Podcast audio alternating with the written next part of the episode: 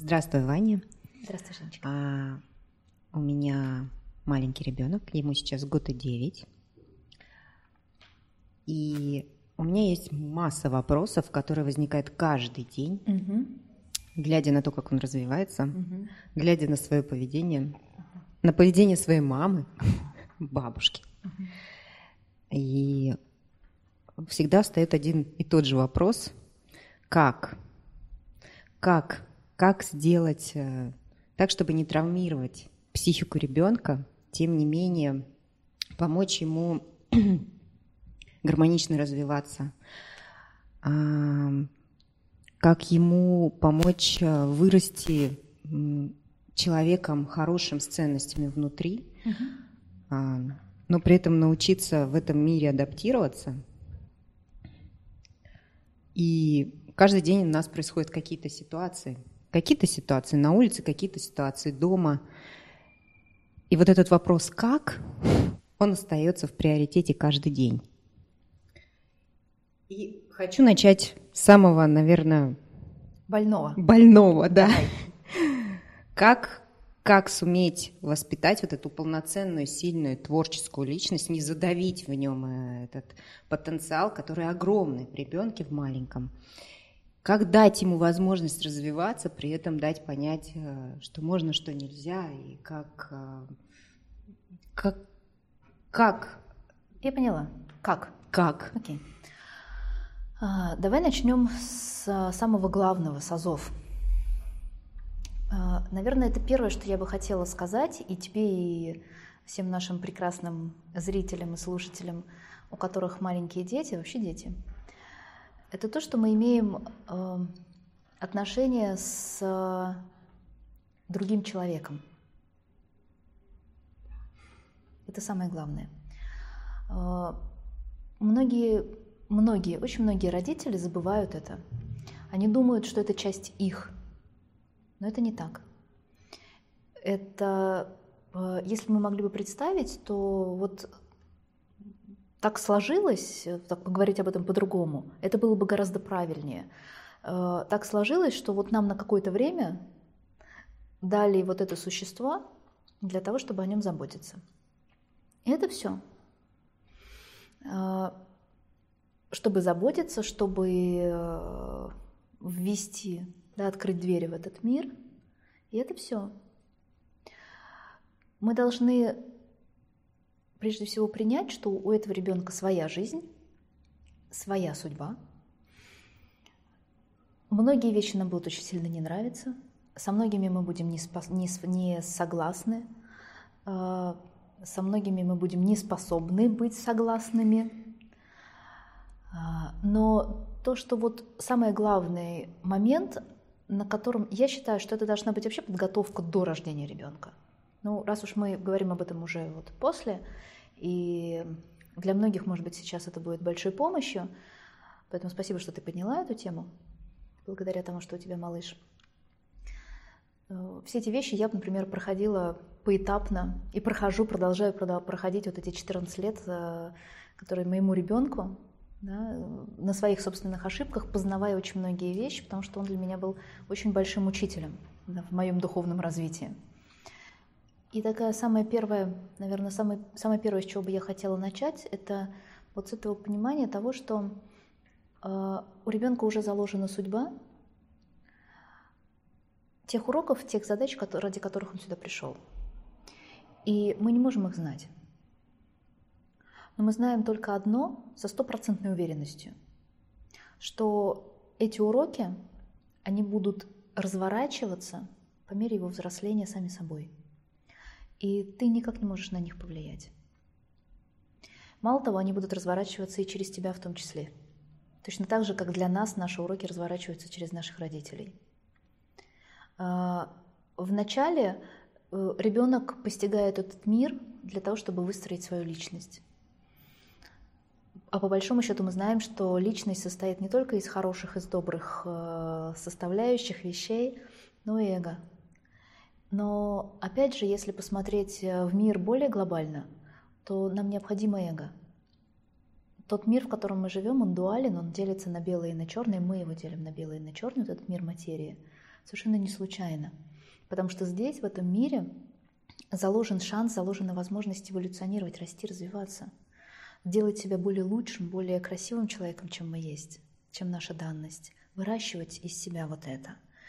А, кто-то называет это духовным ростом, кто-то называет это саморазвитием. Ну, мы будем называть саморазвитием, да, имея в виду и более глубокие понятия. Так вот, а, саморазвиваться, да, или в принципе развиваться, или в принципе эволюционировать, а значит становиться сильнее, Э, да, мудрее, познавать свое достоинство, да, уметь быть добрым, в любви, в счастье, учиться этому всему. Мы можем только тогда, когда мы сталкиваемся с неприятностями, когда в своей жизни мы сталкиваемся с какими-то дурацкими вещами.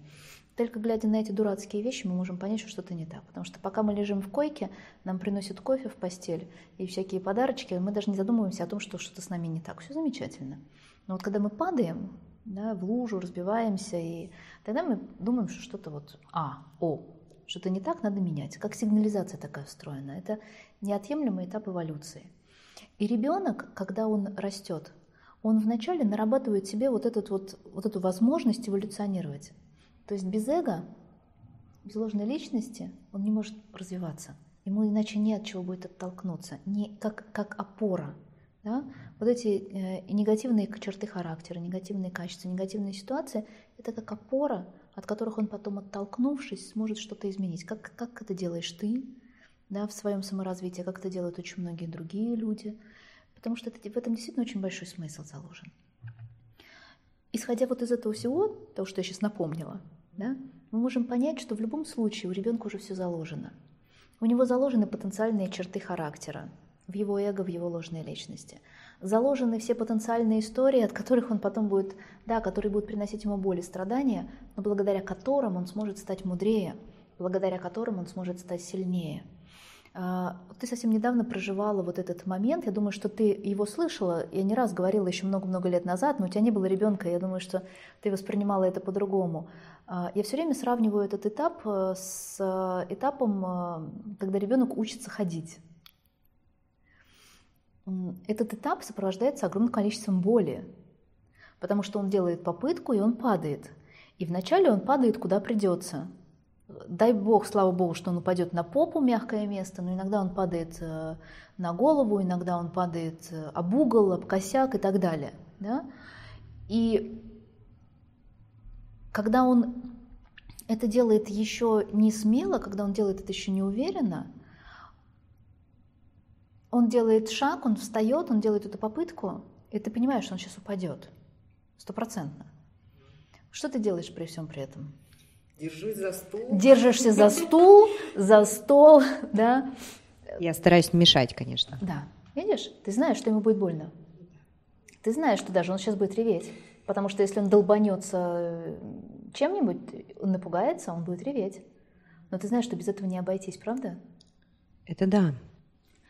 А, и, как, и вот через этот процесс мы можем посмотреть, что и в, другом, в других местах все то же самое.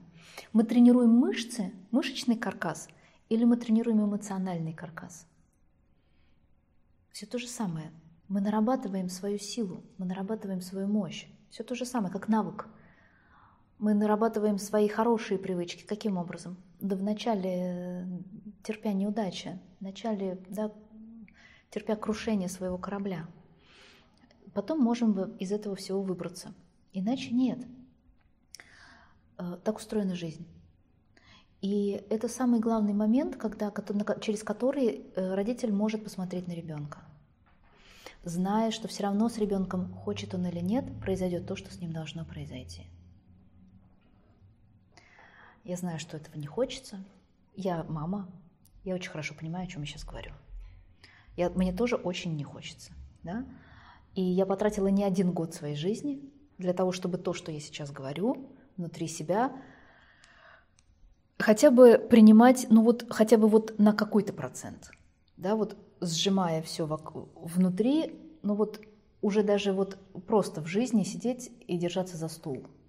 Да, с ходьбой мы разобрались в 14 лет, которые ему сейчас. Мы уже разбираемся с другими вещами – и, и я могу сказать, что это не прекратится, конечно же, никогда. когда моего ребенка недавно э, бросила девушка, с которой он встречался два месяца, я стояла, слушала об этом и подумала, что вот лучше бы меня сейчас раз пять бросили, и, и я бы перенесла это гораздо легче, чем э, когда ему 14 лет, и его бросила девочка, который, с которой он там, встречался два месяца. Я понимала всю чудовищность происходящего, но это, это просто мамина участь. Тем не менее, а, может быть больно, но параллельно вот это великое понимание того, что он учится, он проходит свой урок. Теперь, отвечая на твой вопрос, а как сделать так, чтобы сопровождать его в этом развитии? Да, как не мешать ему в этом, как но не тем не менее не навязывать ничего своего при этом и не добавлять своих страхов ему дополнительных. Вот, и следующий вопрос к тебе, да, который ты, собственно, уже начала так потихонечку отвечать. А, а можем ли мы действительно сделать что-то для ребенка? И каким образом? Если уже все предопределено, если он все равно проживет свои уроки. Ну, так, э, э, честно говоря, не очень хочется отпускать вот это на... На, на самотек? На самотек, потому что, на мой взгляд, доля ответственности родителей очень большая. Хорошо. А, Вернемся к э, моменту учения ходить. Сколько было твоему сыну, когда он учился ходить? Девять месяцев. Девять месяцев. А, представляю себе такую картину. Значит, ребенок встает, и ты видишь у него, то есть он сидит, и ты видишь у него мысль, э, я хочу сейчас встать. И тут ты к нему подходишь и говоришь, дорогой, значит, э, для того, чтобы тебе встать, тебе нужно сейчас вот эту ножку поставить вот сюда, свое внимание перенести сюда, эту подтянуть. В это самое время ты держишься очень хорошо за эту руку, потом ты подтягиваешь по кровати легче, да, по кроватке по маленькой, ты держишься за как эти штуки-то называются, за палочки. Палочки. Палочки. Палочки у кровати, значит, ты потом подтягиваешься на руках, подтягиваешь свою попу и стоишь. Так примерно, да, было? Ну, отличается в корне, конечно, но подсказывать все равно я подсказывала что-то. Нет, не так. Нет, Нет, не так. Он это сделал полностью, стопроцентно сам. Да. Вот. Но я была рядом с ним. Вот. Если он куда-то... Вот, вот, а теперь сделай паузу. Вот это ключевой момент. Ты просто была рядом. И единственное, о чем он знал, и единственное, в чем он был уверен в тот момент, когда он упадет, ты будешь рядом. Видишь? Этапы нашей, нашей жизни, они ничем не отличаются. Ты не можешь за него сделать так, чтобы он чему-то научился. Он это будет учиться делать ровно так, как подскажет ему своя его личность, его качество, потому что ты и он это разные люди, кардинально разные. То, как ты видишь мир, и то, как он будет видеть мир, и то, как он уже видит мир, это уже разные миры. Вы как будто бы на разных планетах живете. Но то, что ты действительно можешь, это просто быть рядом. А теперь ключевой вопрос, потому что этого недостаточно – этого недостаточно? Этого недостаточно. Я очень сильно влияю на то, что он делает. Да. Именно этим. Вопрос не, что ты рядом сидишь, и даже что ты рядом делаешь, а как ты сидишь и как ты это делаешь, какая ты. В этом вопрос. В этом вопрос. А, педагогика, она вообще, в принципе, основана на том, почему-то она теряется. Я по одному из образований, по первому своему высшему образованию педагог. А, поэтому очень хорошо знаю про педагогику. И все педагоги, педагоги знают самый главный вообще принцип.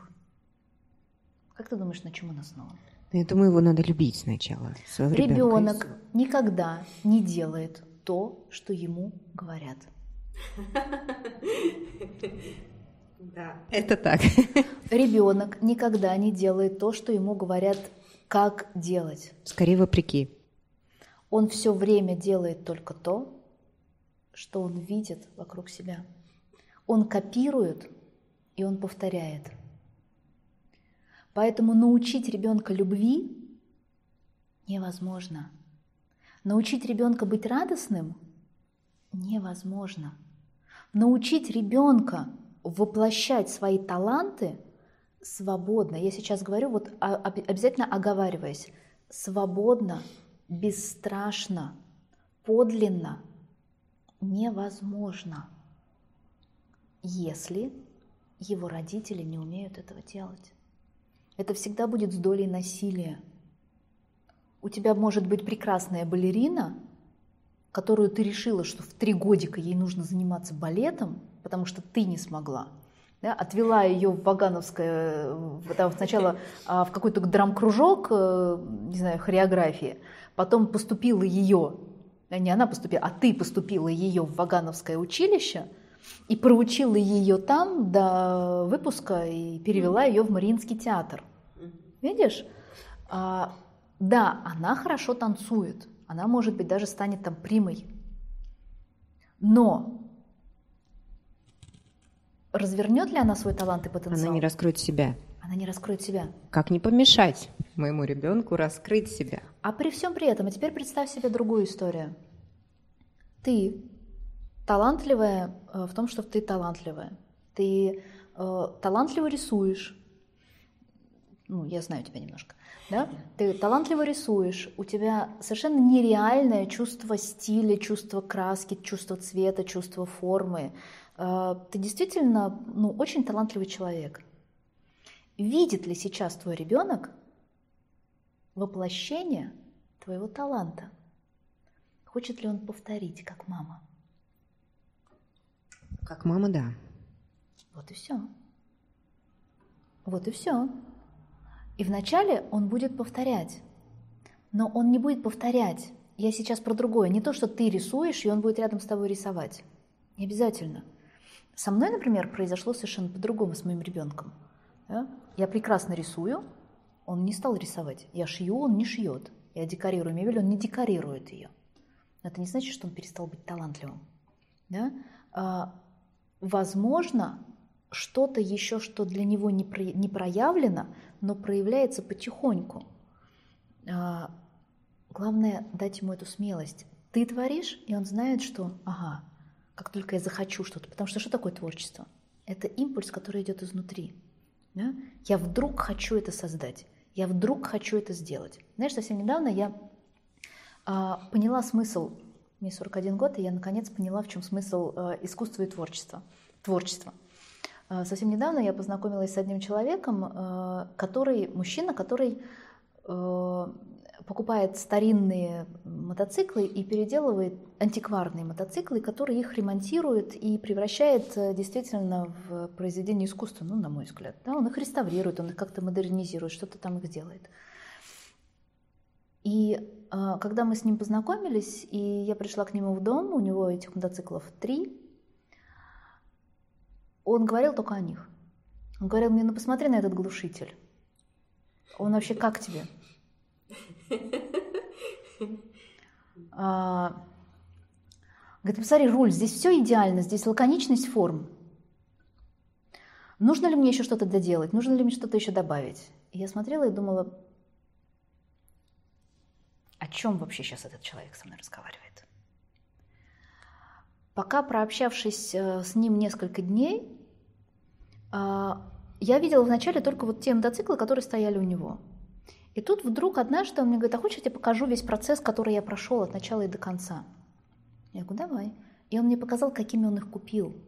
Все в пластике, все зашитые. То есть это такие вот, знаешь, э, старые мотоциклы, которые основа старая-старая-старая, а они модернизированы там в пластик зашиты, сделаны такие вот раздуты. И он все это снимал и возвращал, какими они, э, была первоначальная модель. Очень многие вещи делал своими руками. А эта модель еще до военная, то есть это э, BMW, там древ, древние автомобили, видишь, я уже что знаю, но, вот, э, автомобили, которые были созданы э, в Германии еще до войны. И он их воссоздает в, пред, в прежний вид. И когда я увидела, что, из этого, что это было и что он с ними сделал, у меня вот так вот все переключилось. Для меня это просто техника была, для меня это было просто глушители, какие-то еще штуки, в которых я ничего не понимаю. И я думала, что ну, невозможно столько говорить об этом. А потом я подумала, что мои шкафчики, или наши с тобой шкафчики и столики, которые мы с тобой разрисовываем и делаем, это же то же самое. Почему вот эти столики, которые мы с тобой расписываем, это творческий процесс, а мотоцикл это не творческий процесс? Это то же самое. И на днях, э, я тебе просто немножко такой, немножко при, приведу пример. И я думала, что мой ребенок, он в этом не талантен. Я вчера поняла, для чего мне была встреча с этими мотоциклами, а, потому что мой ребенок эм, купил себе э, лонгборд, сейчас молодежь катается, я ничего в этом тоже не понимаю. Он дико этого хотел, э, он э, научился на нем ездить за один день, он у него там что-то с подшипником случилось, ребенок в 14 лет сам нашел, где продается масло, где продаются ключи для него, съездил на другой конец города, купил, какой-то бензин где-то достал, непонятно где. Он все нашел сам, он все сделал. И когда я зашла вчера к нему в комнату, я потом даже фотографию покажу, ну, или здесь вставим, я обнаружила его, значит, у него этот лонгборд, он был разложен на все детали, которые только, и он сам каждый подшипничек чистил, во-первых, он мне с утра до вечера рассказывает, как, как он ездит, как он из чего он состоит, какие для него нужны ключи, как это все. Э, э, он его даже помыл, и, и столько грязи было. Он оставил эту ванну, вот так вот я прихожу, у меня вся ванна, все стекает грязь. Я говорю, девочка, дорогой мой милый, любимый, что ты здесь делал, солнышко мое? Он говорит, ты знаешь, говорит, я лонгборд мыл. Я говорю, а почему же ты не помыл ванну-то после себя, солнце мое? Он говорит, чтобы тебе показать, сколько на нем было грязи. Ты понимаешь? И вот в этот самый момент я поняла, что как же чудовищно ошибаются родители, которые начинают орать и ругаться на ребенка за то, что вот он вот это устроил в ванной. А он мне хотел показать. Смотри, сколько на ней было грязи. И я думаю, господи, вот этот ребенок сейчас в творческом процессе, он в творчестве – Видишь, для меня это ничего не значит. Вот эта грязь, вот эти подшипники. Но когда, ты, когда он видит, что я позволяю себе быть в творческом процессе, и он мне не мешает, когда у меня вот так же шкафчик разобран по, по всему полу, и он ходит, переступает. Краски лежат по всему краски полу. Краски лежат кисточки. по всему полу и кисточки. Он не ругается за то, что что-то здесь разбросало. Потому что у меня это творческий процесс – Видишь, и когда я позволила себе быть в этом творчестве, я позволяю ему раскрываться вот в этом творчестве. И я понимаю, что да, расскажи мне, а что это за грязь? А откуда она? Ах, с Крестовского острова, вау. И чем же ты теперь будешь мыть эти подшипники? Бензином? А где же ты раздобыл этот бензин? Что это за... И, и, и... Но он видит, он, ребенок должен сначала видеть это в родителях. Не, дорогой, ты должен рисовать, ты должен еще что-то. Вот когда он ловит вот эту изюминку свою собственную, ты просто сопровождаешь. Вот я представляю, я как раз э, разговариваю вечером с этим же другом, который собирал мотоциклы. Я ему рассказала, представляешь, я сегодня пришла, и у меня все было в грязи. И он мне сказал, господи, меня бы мои родители убили за это. А ты так, как бы, ты спокойно об этом говоришь. Я говорю, я не то, что спокойно говорю, мне нравится это. Да наплевать на эту грязь. Да в конце концов вдвоем ее бы отмыли. Наплевать. Важно, что ребенок этим горит. Важно, что он сам разобрался в этом. Он сам узнал, какое масло смазывать подшипник, какой ключ нужен. Он сам разобрался, какой ему этот борт нужен, не знаю, не выговорить. А, мы никогда не можем научить ребенка быть кем-то, стать кем-то. Мы можем ему показать на своем примере. Если ты хочешь ребенка научить любви, надо быть в этой любви к нему прежде всего, к такому, какой он есть. Еще один пример. Я вчера э, общалась с одной девушкой, и она мне рассказывала, э, мне взгрустнулось.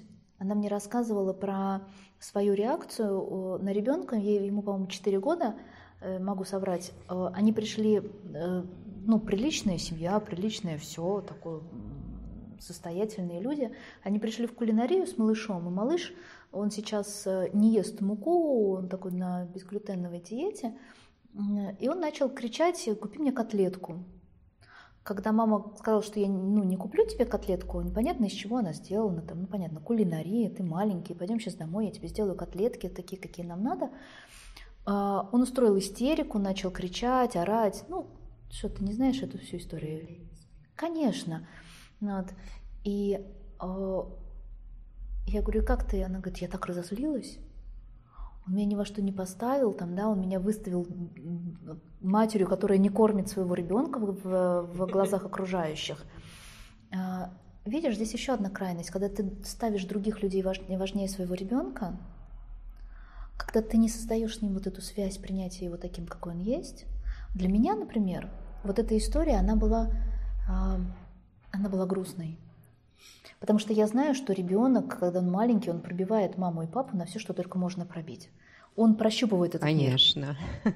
Где есть норка, в которой можно шмыгнуть. Конечно, да, манипулировать, управлять. Это же он познает себя, он познает этот мир. Таким образом, в том числе.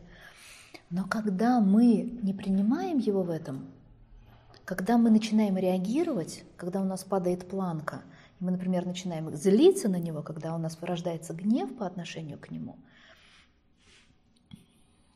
и, и э, мы уже готовы ему отомстить, я сегодня нажарила ему котлеты, не дай бог он сейчас придет с улицы и не съест, вот такая крошечка. Это не 40-летний мужик, это вот такая крошечка, которая уже забыла, что он сделал вчера. Нет, пускай отвечает за свои поступки – да, конечно, он должен отвечать, он уже должен учиться отвечать за свои поступки, но не за счет мести. Потому что когда он увидит мамину месть, он научится мстить, он научится также манипулировать другими. Или когда он увидит, что его поведение вызывает у мамы гнев, он научится этому. А когда он увидит, что что бы я ни сделал, если что-то не так, мама стоит, не понимает, начинает ржать. Господи, прости меня за это слово. Не литературное, не петербургское. Но это реально так. Ну, кроме вот... Что ты сейчас делаешь, вообще не понимаю, это так смешно. Это глупость полная. Да? Можно не идти в это. Можно не... А, у нас однажды получилось так, что как раз с моим ребенком а, мы с а, его отцом как-то очень одинаково находились в таком движении воспитания его и, и реакции вот на такие, на такие вещи. Его отец тоже очень грамотный человек и очень сильный мужчина, такой внутренне сильный. И однажды мы видели такую картину, значит, день рождения нашего ребенка, что-то он там хотел от нас получить, какой-то подарок, я не помню уже, сколько ему было лет, там тоже какой-то маленький. И вдруг он упал на пол и начал орать, кричать и биться об пол. И я помню, что у нас с, с отцом была одинаковая реакция. Мы как-то оба с ним замерли, глядя на это. И почему-то получилось разыграть просто пантомиму, знаешь, такую, когда э, маленький спектакль, но он был очень искренним. Когда э, мой муж спросил, а как ты думаешь, что он сейчас делает? А я, глядя на это, говорю, ты знаешь, говорю, мне кажется, что он сейчас закатывает истерику, потому что хочет от нас что-то получить. И мой муж спросил, а как мы к этому относимся? Я сказала, ну, если ему очень хочется, то пускай продолжает. Говорит, а что мы сейчас будем делать? Я говорю, по-моему, мы собирались чай пить. Он говорит, пошли. И мы просто развернулись и ушли пить чай. Через некоторое время, можно догадаться, к нам присоединился наш ребенок. Он сам забыл, потому что мы не придали значения, мы больше никогда не вспомнили эту историю. И он сам забыл, потому что понял, что на нее не реагируют. Ой, это, эта история не работает ни с папой, ни с мамой. Да? Бесполезно так себя вести. Значит, что-то другое надо делать. А поскольку мы никак это не вспомнили, он не остался униженным, что он сделал ошибку. Это было принято, ну просто потому что он ребенок, он так себя ведет. Это не вызвало ни раздражения, ни гнева, ни злости. Окей, ладно, пойдем попьем чаю. Ну, пойдем попьем чаю. И все. А потом, когда это, это повторялось и что-то происходило, когда ребенок возвращался, я точно так же уходила, если я была одна. И он возвращался ко мне, потом садился на колени, и я говорила, ну что, все прошло? Он говорил, да. Я говорю, ну и отлично, давай пить чай. И мы больше никогда к этому не возвращались. Да, и он понял, что да, можно ошибаться, можно пробовать. Когда что-то не получалось, просто забывали и шли дальше. Но действительно самое главное – это научиться его видеть таким, какой он есть давать ему возможность и ошибаться, и косячить, и валять дурака, и пробивать этот мир на слабо или не слабо. Но он всегда в этот момент откроет тайну детской психологии. Внимателен не к тому, что в нем происходит. Для чего он это делает? Привлечь внимание мамы. Не всегда. Добиться чего-то своего, того, что очень хочется. Да, не всегда. За этим стоит важный процесс. Понять, как на это реагирует мир. В частности, Мама. В данном контексте для него мир – это мама. Сработает это или нет? Почему? Потому что в детстве он выстраивает свои механизмы поведения к этому миру, ту самую личность. И если я злюсь, вот я сейчас реву, да, если бы мы могли представить по-другому, я сейчас реву, я там что-то делаю, я там бьюсь, и периодически, если мы будем внимательны к ребенку, то он делает вот так.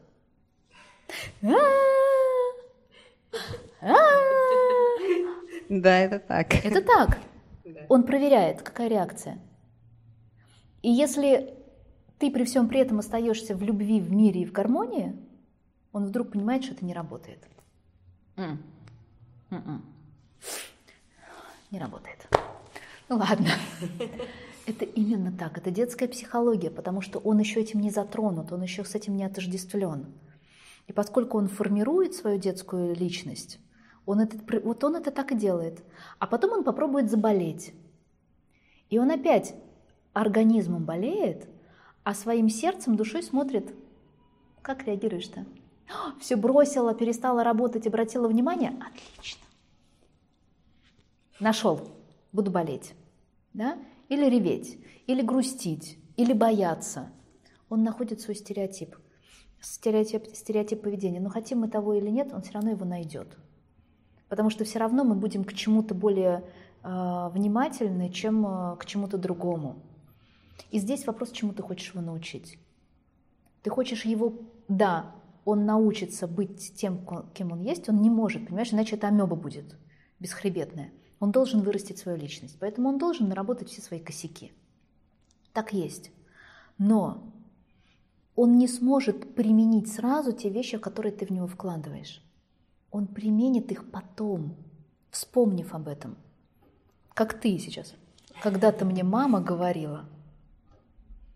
Видишь, это как фантики в коробочку, которые мы складываем, да, и потом вдруг мы начинаем их доставать. Вот это воспитание – да, дворянское воспитание, интеллигентное воспитание, красивое воспитание, оно не всегда сразу проявляется. И оно не должно сразу проявляться, проявиться. В подростковом возрасте ребенок должен совершить все, что он должен совершить. Иначе он потом окажется самым отъявленным последним дураком, потому что он будет все эти глупости совершать во взрослом возрасте. Но вначале он должен этот мир попробовать на слабо. Он должен выпить свой бокал пива, стакан вина, рюмку водки – к великому сожалению. Мальчик должен попробовать девушку, да, он должен научиться с ней общаться. А если он не научится этого всего, не научится этому всему и не сделает правильные выводы, то мы знаем с тобой, чем это может закончиться. Мужчина, который не может остановиться на барышне, да, мужчина, который не может бросить пить, и так далее, и так далее. Мужчина, который не может заработать денег, потому что вначале у него родители ему вкладывали в голову, что деньги это грязь, не трогай, и так далее, и так далее. И мы бедные. Поэтому а, к чему я, собственно? Самая главная мысль-то моя. Это в том, что не нужно из него делать Будду. Нужно Будду сделать из себя. И тогда он будет знать, как это быть Буддой. И когда он задаст тот самый главный вопрос, а чего я в этой жизни хочу – и как я этого всего буду достигать, и каким я хочу быть, он вспомнит маму и скажет, вообще-то я хочу быть таким же красивым душой, как мама. Тогда он вспомнит, что, оказывается, я знаю, как это быть Буддой, и я хочу быть таким же. Потому что я видел, что это бесконечно красиво.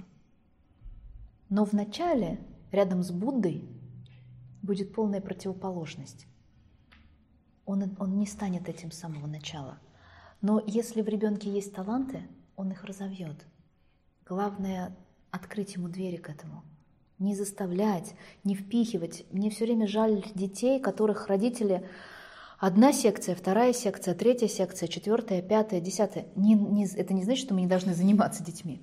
Нет, но это не должно быть насилие. А, у меня ребенок до сих пор, ну, он талантлив, например, э, что-то я так все про своего, но тем не менее, э, талантлив в музыке, он занимается в музыкальной школе по классу гитары. И периодически моя мама, наша бабушка, говорит, ты должна ему сказать, чтобы он занимался. Я поворачиваюсь и говорю, Давид, ты должен заниматься. Поворачиваюсь и иду заниматься своими делами. Я прекрасно знаю, что пока ребенок не вырастет и не поймет, что ему это надо, пока у него не будет собственной мотивации, он не сделает это. Поэтому либо мы выращиваем мотивацию, например, вальдорская педагогика, на чем она основана? Не надо вдалбливать в ребенка математические формулы, когда он не может логически это усвоить. Нужно создать в нем мотивацию, научиться считать. Например, сказать, если он любит какие-то вещи, что вот если 30% э, с каждой покупки ты будешь мне точно называть, я буду отдавать тебе их, а ты накопишь на, там, не знаю, на, на кепочку, на игрушку, на еще что-то. Он тебе скажет 30% от чего? Ну вот мы покупаем что-нибудь, ты мне называешь 30%, а если ты мне говоришь, ты говоришь правильно, я тебе отдаю эти деньги, и ты копишь. Я уверяю, что если у ребенка есть склонность к математике, вот, если ее даже нет, я Если думаю. даже ее нет, все, у него есть мотивация, он это будет делать, он будет хотеть. Видишь, начинается творчество, начинается творческий процесс познания. А, точно так же про изучение, про все другие аспекты. Вот как ты говоришь, развить таланты. Вот так мотивировать его, не заставлять, а мотивировать. Да? Например, если ты хочешь, чтобы он сейчас нарисовал э, какую-нибудь картину, мотивируй его сделать приятное отцу на день рождения. А давай наш папа приедет, у него день рождения, мы нарисуем ему какую-нибудь картину. И он захочет у него. Он будет знать для чего. Да? А давай сейчас там, не знаю, если ты видишь, что у него есть э, склонности, а нарисуй, что ты себя сейчас чувствуешь. Но если у него нету этого, Господи, да и слава Богу. Да? Пускай другим занимается. Не занимается, пускай машинки разбирает. Потому что, может быть, сейчас, разбирая машинки, это творческий процесс познания, чтобы потом подшипники знать, чем почистить. Мы никогда не знаем. Но самое главное, не подделывать его под себя. И знать, что единственное, что ему нужно, это чтобы мама, которая его любит, была рядом. И чтобы он не сделал, какую бы ошибку он не совершил, она будет смотреть на него с любовью. Не значит, что она будет его воспри... да, мягко говорить, ну ничего страшного, ладно. Ну, разбил окно, ну ничего, хорошо, зато хороший мальчик. Нет, э, педагогический процесс, он заключается в том, что мы можем ругать его.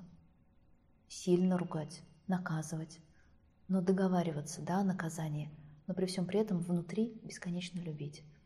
И тогда он спокойно будет воспринимать все свои наказания – я сейчас с Давидом так и делаю. Он сам выставляет себе наказание.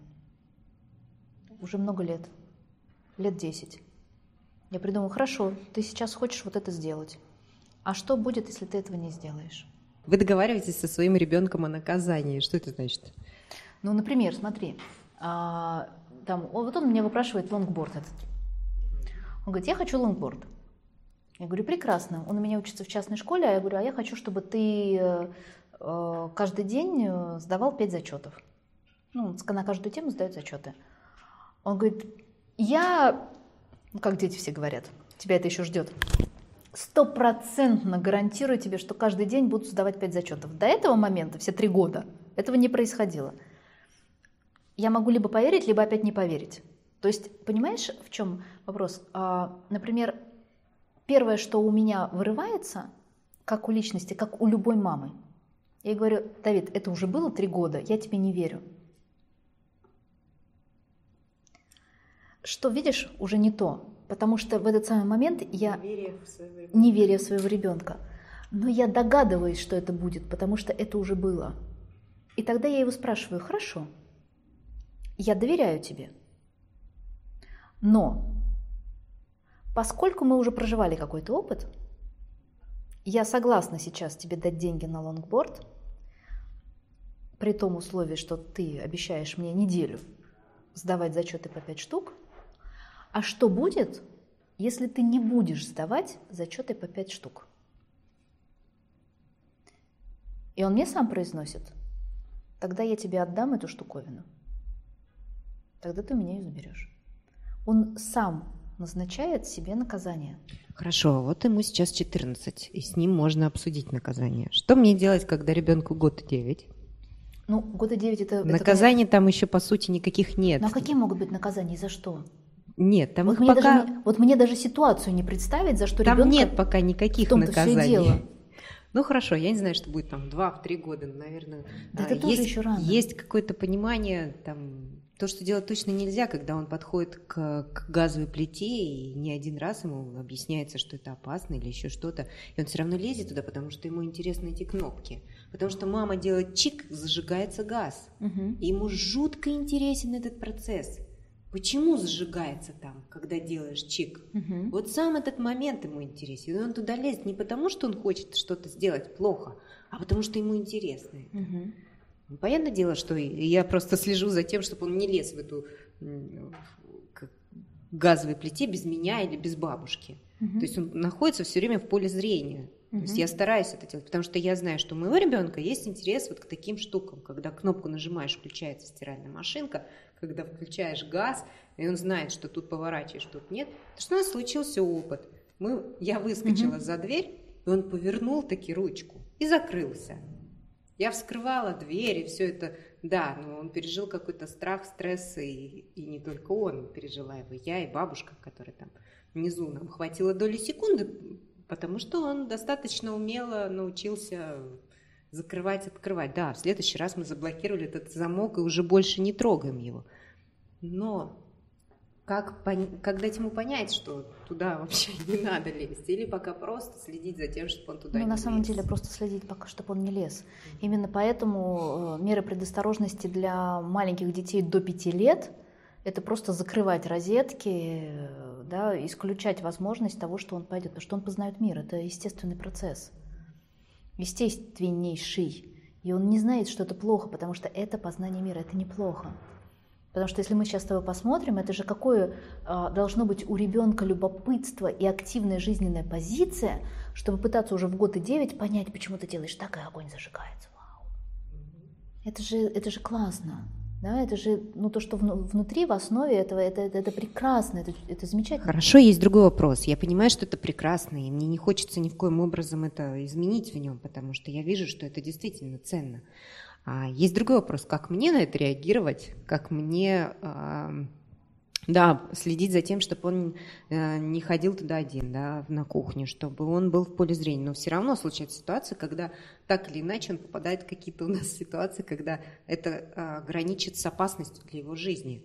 И просто объясняя ему, что это опасно, при этом, когда меня немножко колотит, да, я понимаю, что он, видя все это, он все равно играется со мной. Он играет. Как ему объяснить? Как объяснить, что это опасно, как мне себя вести, чтобы он понимал а, такие вещи? Ну, или просто ждать. А, Ну, во-первых, просто ждать, а во-вторых, быть спокойной. Он играет, когда он видит эмоцию. Это как собака, да?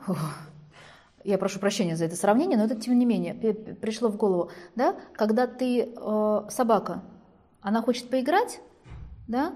Она, она, она чувствует, когда ты хоть как-то, она смотрит тебе в глаза. Как только ты даешь за что зацепиться, как только она видит твой взгляд, она сразу начинает привлекать свое внимание. Пока она видит равнодушие, она постояла, постояла, посмотрела и ушла. У ребенка то же самое, он познает таким образом мир. Пока он видит реакцию, он начинает с тобой играть. Когда он видит равнодушие к этому, спокойствие. Ну, нет ничего в этом, в этом нету ничего такого. Да? Нет, Федь, это э, не очень хорошая идея, пошли. Все, и ты просто его уводишь. Ты спокойно при этом. Да, но ничего же не произошло. По факту-то ничего же не, ну, не произошло. Да? Но если ты знаешь, что у него, э, когда вас нет, он может оказаться на кухне и включить газ, значит, нужно, Происходит молниеносно. значит, в кухонную дверь нужно поставить замок. Значит, нужно научиться закрывать дверь. И это ваша ответственность. Да? Потому что когда он поста- по- станет постарше, ему можно будет что-то интеллектуально объяснить. Сейчас бесполезно. Он познает мир. И все люди, дети познают мир по-разному. Возможно, он из тех, кто познает этот мир да, э, через э, тактильное восприятие. Вот если бы он потрогал огонь, Ему не дают его потрогать. а я бы дала. Но пока не было такой возможности очень близко. А я бы дала, ну понятно, что вот ты пока рассказывала. Горячее, да, горячее ему да- дали попро- И потрогать что он, один и чё, он лезет в горячее? Нет, второй раз уже не лезет. Он Вот, знает, что видишь? печка может быть горячей. Вот. Точно так же огонь. По- Поднеси ручку. Да, пускай обожжется. Да, пускай поболит. Ты же знаешь, что от маленького ожога ничего страшного не произойдет. Да, он будет орать. Но сейчас ты либо, либо спасешь ему жизнь, потерпев маленькую ранку, да, а, либо будешь постоянно вот в этом состоянии э, нервозности, когда он может там оказаться. И я бы провела этот эксперимент. я никогда не боюсь этих экспериментов. Потому что ребенок на свою, если он вот это делает, если он вот так познает этот мир, он и боль должен вот так вот познать. Чем больше ты ему сейчас боли этой покажешь, ну не надо сувать с, ну, руку да. в розетку самостоятельно. Все должно быть в меру. Это должно быть в меру, это должно быть безопасно, да? Когда ты просто э, огонь, и ты попросишь его по ручку свою, не сразу в огонь, а постепенно. Но когда он почувствует горячо, так же, как он почувствовал горячую печку, печку он все поймет. Видишь, это произойдет, то же самое произойдет, когда то же самое, что с печкой. Помнишь печку? Ага, скажет он. Все у него здесь отложится. Да? И все, и, э, и не бойся проводить его через этот опыт. Пускай он пройдет через этот опыт рядом с тобой, и ты потом его быстро подхватишь и вылечишь. Но он поймет, что нафига. Нафига идти еще раз в этот опыт, если потом так больно? Это же тоже учеба. Да. Поэтому зачем эмоционально включаться? Нет, но иногда бывает такой момент, когда вот просто внутри все аж клокочет от того, что, от того, что у меня есть опыт, что может произойти. Ты представляешь, вот в чем дело у тебя есть твой страх, да, и поскольку ты э, боишься этого, этого страха, своего же собственного страха настолько, что ты не можешь ребенка подпустить к этому опыту, даже рядом с тобой, у тебя есть выбор либо оставаться в этом страхе и находиться в нем вечно, либо провести его через этот опыт. А, почему ребенок познает? Да потому что он до сих пор не познал. Почему его туда тянет? Да потому что Для он него не все ново, он все изучает. Да, но пока вот он не поймет, а что будет, если я буду тянуть за вот эту веревочку.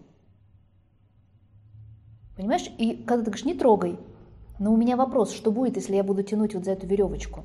Есть еще другой вопрос. Он включает пылесос, потому что так делает мама. Он, вклю... он знает, что надо включить в розетку, чтобы зарядился планшет или телефон. Он будет а, лезть туда. Там есть заглушки. Ну, прекрасно. Есть заглушки, есть защита. Все хорошо. Ну, замечательно. Но он туда лезет. А есть игрушечные пылесосы? Нет, Смешно, это не да? вариант. не вариант, потому что все, что действительно а, игрушечное, он понимает, что это игрушечное. Это неинтересно. Это совершенно неинтересно. А все, что действительно работающее и то, чем пользуются взрослые, это максимально интересно по полной программе. Ну все, включай в розетку, давай пылесос, давай пылесосить. Пылесосит, ну, замечательно все. Есть еще такой вопрос. С этим более-менее понятно, можно только пробовать и практиковать. И есть вот какой вопрос. На сегодняшний день дети рождаются, насколько я понимаю, уже с большой информацией. Так, да. То, что есть в нас э, в окружении нас, вообще то, что летает в воздухе, то, что есть вообще, существует информация. А, в них уже заложено максимально, что возможно. И они на, на каком-то другом уровне воспринимают технику, на другом да. уровне воспринимают электронику, да. и для них планшеты, телефоны, компьютеры это нечто другое, чем для нас. Да. А, вот. И если спросить моего Федю, что делает мама, или как работает мама, он берет телефон или берет планшет и показывает, что вот мама вот так по клавиатуре работает. Ну. То есть у него есть свое понимание про маму и компьютер, но это огромное притяжение для него, это огромный магнит. Планшеты, телефоны, компьютеры. И э, хорошо, вот пока у него вход в компьютер, скажем так, да, вот лазейка, в которую он входит, доступ до компьютера, это мультики. Да, мультики, которые я ему включаю. И, естественно, скайп, когда он может пообщаться с папой, когда он может пообщаться с тетей, с дядей там, и так далее. Что делать, когда у ребенка, даже не знаю, как назвать это, тягой к планшету, но его не оторвать оттуда, не, не вытащить? Я думаю, что у многих сейчас э, родителей встает такой вопрос. Возможно, у меня есть свое отношение к компьютерам и к планшету, и поэтому я не даю своему ребенку сидеть очень долго за этими игрушками. Да, там э, есть планшеты, котором специально накачаны для него какие-то приложения для, для его возраста постарше, он с удовольствием их собирает. Но, говоря «стоп» и доставать его оттуда обратно, это всегда такой процесс болезненный для нас обоих. Как поступать? Его не вытащить оттуда. Что тебя пугает в этом? А, первое, что меня пугает, это то, что это посадка зрения, на мой взгляд. Я считаю, что э, сидение за компьютером, за планшетом, то, как он это сидит, это неправильное ну, положение тела, как минимум. И это а, напряжение на глаза. Потому как я, сидя за компьютером, я понимаю, что у меня глаза очень сильно устают. И давать ребенку, которому год и девять, э, сидеть долго за планшетом или компьютером, я ничего не имею против приложений, в которых он разбирается лучше меня. Я не против. Есть другая сторона вопроса. Как мне на это реагировать?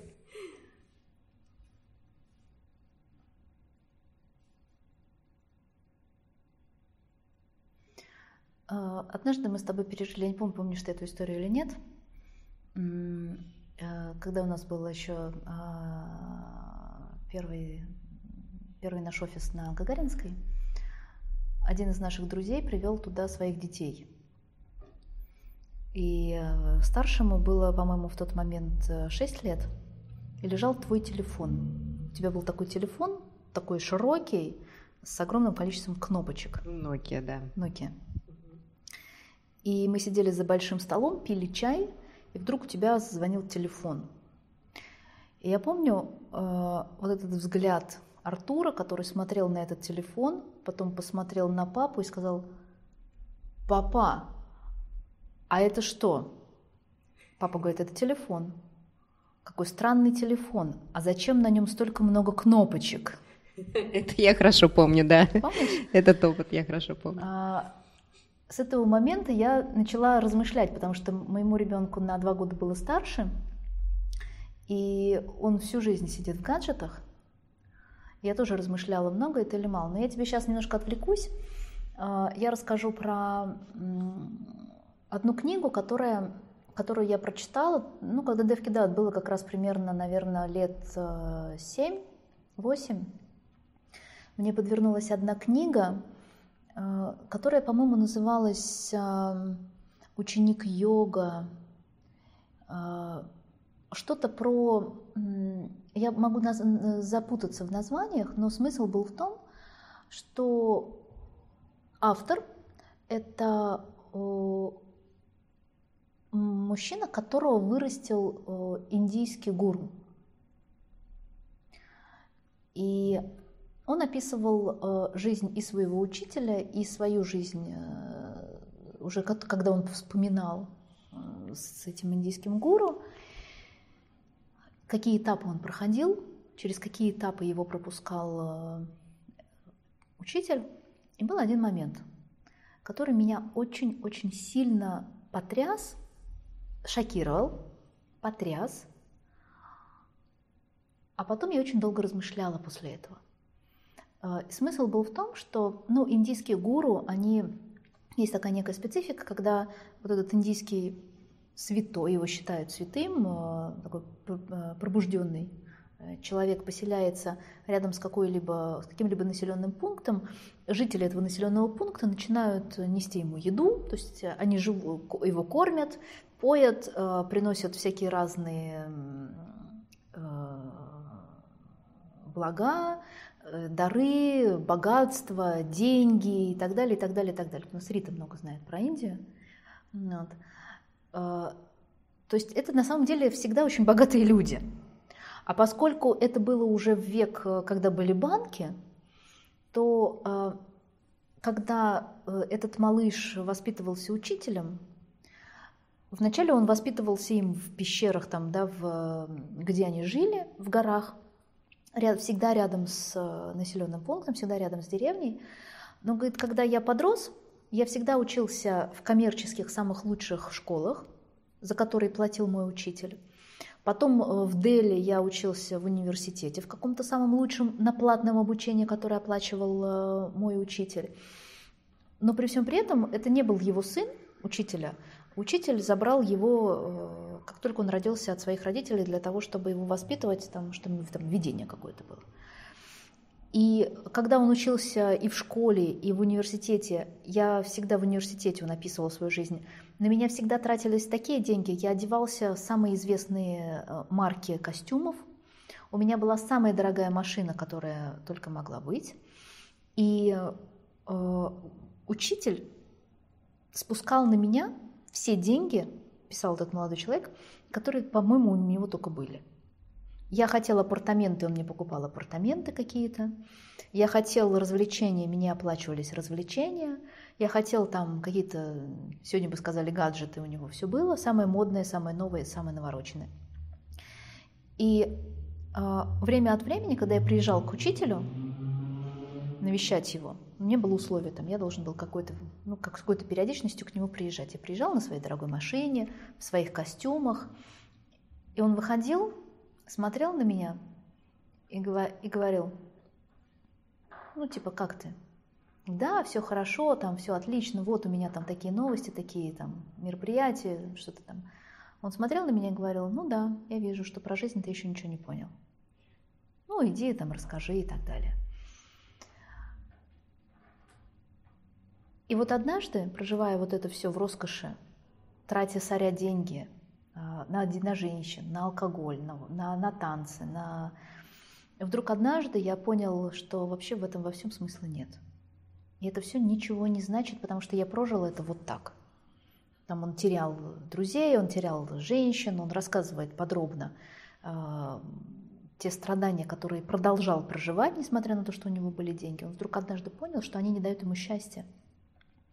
И когда он поехал э, к своему мастеру, к своему учителю, он вдруг понял, что он больше не хочет ехать к нему э, в этом костюме. Он снял и одел какую-то обыкновенную хлопчатобумажную робу. И когда он приехал, вышел к нему навстречу его учитель, смотрел сказал, теперь я понял. То есть теперь я вижу, что ты понял про жизнь все.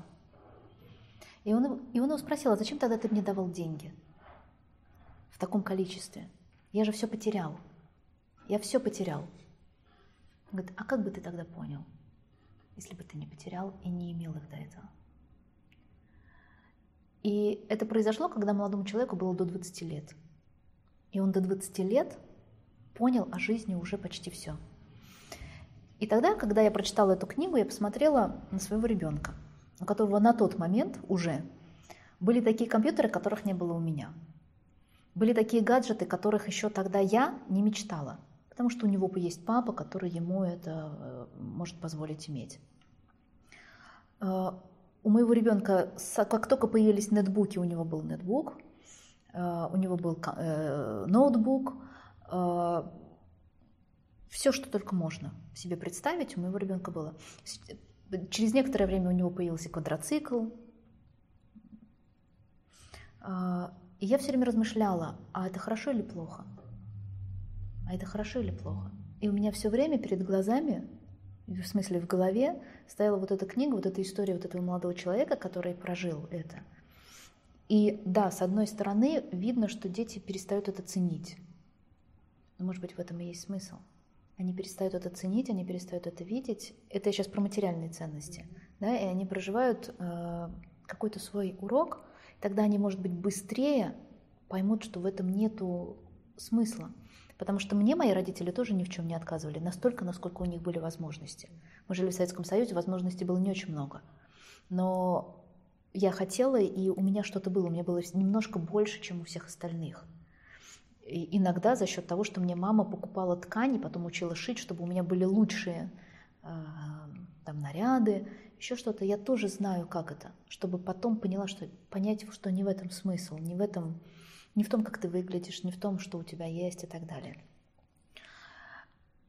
Поэтому то, что у них есть доступ и большой доступ э, к каким-то сейчас материальным ценностям другим, когда приходит там отец 14-15-летнего ребенка, девочки, и говорит, у меня в моей жизни этого не было, а она теперь требует от меня iPhone 5, это, не, это неправильное отношение к сегодняшнему миру, это неправда. А, но о материальных ценностях, может быть, мы поговорим в следующий раз, да, как к этому правильно относиться, потому что у нас не так много времени. И второй вопрос – это относительно гаджетов и вот действительно сегодняшнего вот этой современных э, техники и всего остального, в чем дети разбираются. У меня ребенок, опять же говорю, у меня имел он все. И доступ и к планшетам, и к компьютерам. И я тоже задалась вопросом, это хорошо или плохо? Потому что, например, э, то, чего боятся люди взрослые, там же порнография, ну, пока у него нет э, такого прям доступа, да, он еще ну, маленький. Ну, год девять. Я переживаю немножко, да, за другие вещи сейчас. Вот, но... Э, я не могу ничего сказать про зрение. Да, с одной стороны, это вредно, вроде бы. С другой стороны, например, мой ребенок просидел все это время в, в, в компьютерах, он не был этого лишен. Я не могу сказать, что у него упало зрение. Я думаю, что это немножко от другого зависит все-таки. Да, есть предрасположенность или нет.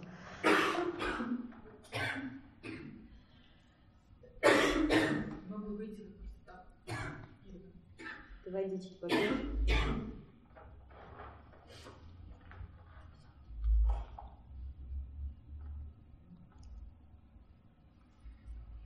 Э, с другой стороны, как ты правильно сказал, у них действительно другой мозг. Абсолютно. Их нельзя сравнивать с нами. И сейчас кто зарабатывает люди? Э, кто, и сейчас кто зарабатывает э, хорошие большие деньги? Тот, кто хорошо понимает в информационных технологиях, тот, кто хорошо понимает в интернет-пространстве, тот, кто хорошо понимает в программировании и вообще вот в этих всех моментах и деталях. А, сегодня моему ребенку 14 лет, когда я не могу справиться с какими-то элементарными вещами в интернете, в программах, в гаджетах или еще что-то, я зову его. А поняла я это тогда, когда ко мне приехали а, преподаватели из Франции, и Э, сидела девушка, и э, мы с ней говорили про то, что есть приложение, а как мы будем с ней общаться? Мы говорили, что вот э, она... Не так. Началось с того, что один преподаватель из Франции пытался позвонить во Францию своим родным. И она рассказывала, что просто сотовая связь безумно дорого. То есть там один, одна минута звонка, там сколько-то евро им оказывается. Мы разговаривали, и выходит мой ребенок и говорит, ему тогда это было, наверное, лет 10, то есть это было давно, года 4 назад. Он выходит и говорит, а что вы Вайбер-то не установите? Я говорю, что это? Он говорит, ну как, ну все очень нормальные люди пользуются, звонят друг другу, это как скайп, только немножко по-другому. И на что э, девушка-француженка спрашивает, а как это? Он говорит, ну давайте. Перед ним лежал iPhone 5, на французском языке. Ему потребовалось 10 минут, чтобы на французском языке разобраться и установить Viber. Со всеми паролями, совсем 10 лет. Это да. Но есть другая сторона. Если позволить ему смотреть мультики и сидеть в планшете, он больше ничем не занимается. А, мультики, я согласна, что мультики, может быть, надо ограничивать. Но у тебя ребенок с логическим мышлением. Установи приложение, где он будет развивать логику и математику. Это есть. Он готов сидеть в них. Пускай. Он у тебя в любом случае этой логикой занимается, он у тебя логик, он у тебя интересующийся ребенок. Это развивает мозг. Пускай складывает пазлики. Он складывает пазлики и в, и в планшете, и на столе складывает пазлики. Вот скажи мне, пожалуйста, чем это отличается? Вот в планшете сложить пазлики или понять, какая блин, пимпочка входит в другую пимпочку и построить вот эту штуку. Но вырос он из этого уже. Понимаешь? Он вырос. Ему неинтересно. Когда сейчас ребенком в 10, 14 лет, 16 говоришь, иди почитай книгу, пойдем в библиотеку, купим книгу. Э, я уже тогда же. Да? Пойдем в магазин, купим книгу. Он смотрит уже. Говорит, зачем? Я говорю, ну как почитаешь? Он говорит, а скачать нельзя? Мозг другой, понимаешь, время потому что другое. И ты говоришь, как вырастить их безболезненно, да, чтобы не ломать. Это новое поколение, которое, да, нам сегодня не понять, но у них другая скорость обработки информации. Это да, это ну, видно а без, это, без, без увеличительного стекла это можно увидеть. А эта скорость обработки информации сейчас требует других гаджетов – Ему вот эти твои гаджеты, понимаешь, которые одна на другую. Мам, ты какой динозавр? Вот это Я-то динозавр, я понимаю. уже никто не Ну, юзает. я еще пекусь еще о чем-то другом, понимаешь? Вот это уже никто не юзает. Да? Надо перейти из мира своего динозаври... динозавренности в современный мир. Хорошо. Есть другая ситуация, которую я могу наблюдать, допустим, у знакомых, когда а, мы си- э, ходили в поликлинику, и ходили не одни. Сидит мама со своим планшетом, и сидит ребенок со своим планшетом. И я не считаю, что это хорошо. Я тоже не считаю, что это хорошо. Значит, нужно с ребенком просто разговаривать. Это мама просто, которая не умеет разговаривать со своим ребенком. Который, не- не- который приходит и говорит, ребенок, расскажи мне, как у тебя дела, и максимум, что она получает, нормально. Это значит, что они не стали друзьями. Это значит, что ребенок не может ей доверять. Это значит, что они не создали ту связь, когда ему важно, чтобы мама просто была рядом. Видишь? Это опять мы возвращаемся к тому же. Когда мама друг, когда мама просто рядом, и ей можно доверить все, чтобы она не сказала, ну я же говорила, ну вот ты всегда так, потому что понятно. Без того, чтобы давать советы, ребенок тебе рассказывает не для того, чтобы ты давал советы, просто выслушать. Люди не умеют общаться в принципе и, соответственно, не умеют общаться с собственными детьми. Поэтому дети им не доверяют. Вот и все. Поэтому они доверяют вот этому. Вот здесь безопасно. Здесь никто не скажет, ну я же говорил, что ты дятел. А здесь есть опасность. А это начинается с того, что когда я веду себя так, как я веду, я делаю ошибку, это вызывает реакцию, которую мама, ну, у нее падает планка, гнев, злость и так далее. Страхи, беспокойство. Мои беспокойства, почему-то я его бью. Я боюсь за него, но почему-то бью его. Никогда нет, не, не, не, не вызывало у вас восторгов этот, этот процесс. То есть я за него боюсь, а получает почему-то он на своей шкуре. Видишь, как как-то не, не, не связочка. И когда это все, вот он во всем этом вырастает, он доверяет больше этому пространству, которое не ударит его. Тогда он будет здесь. А если он будет бояться, что ты его ударишь, он будет здесь стопроцентно всегда.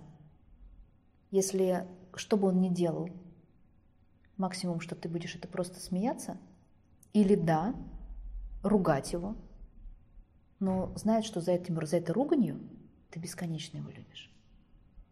Потому что бессмысленно ты ни разу не подняла на него руку. Потому что без смысла ты ни разу не повысила на него голос. И если, да, он, он знает, что если что-то происходит, это происходит прямо вау, что-то.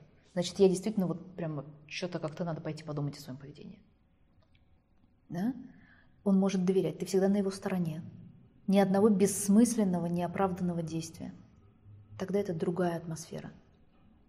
Тогда, когда мама сидит рядом, он скажет тебе, мам, смотри, сколько грязи у меня после того, как я помыл свой скейтборд. И ему это будет очень круто. Понимаешь?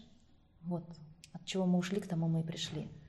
Я не вижу никакой проблемы в том, что дети э, логику свою сегодня развивают так, как они развивают. Они другие. Им нужны другие скорости. Эту скорость может, может им дать сегодня только новые технологии. Они реально мыслят с такой же скоростью, как работает вот эта вся штука. Надо уйти, перестать быть динозавром и навязывать ему свой подход. Нет, пиши в ежедневник свои дела. А он мне спрашивает, а гаджет мне зачем?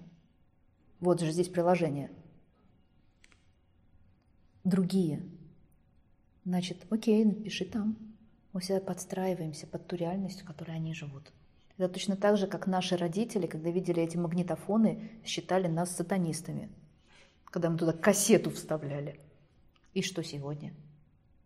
Наши родители, которые прекрасно уже тоже тыкают в MP3, и, да, но мы получали за свои вещи. Точно так же, как мы сейчас не согласны с тем, как они, наши дети, проживают это. Но это неправильно. Надо менять.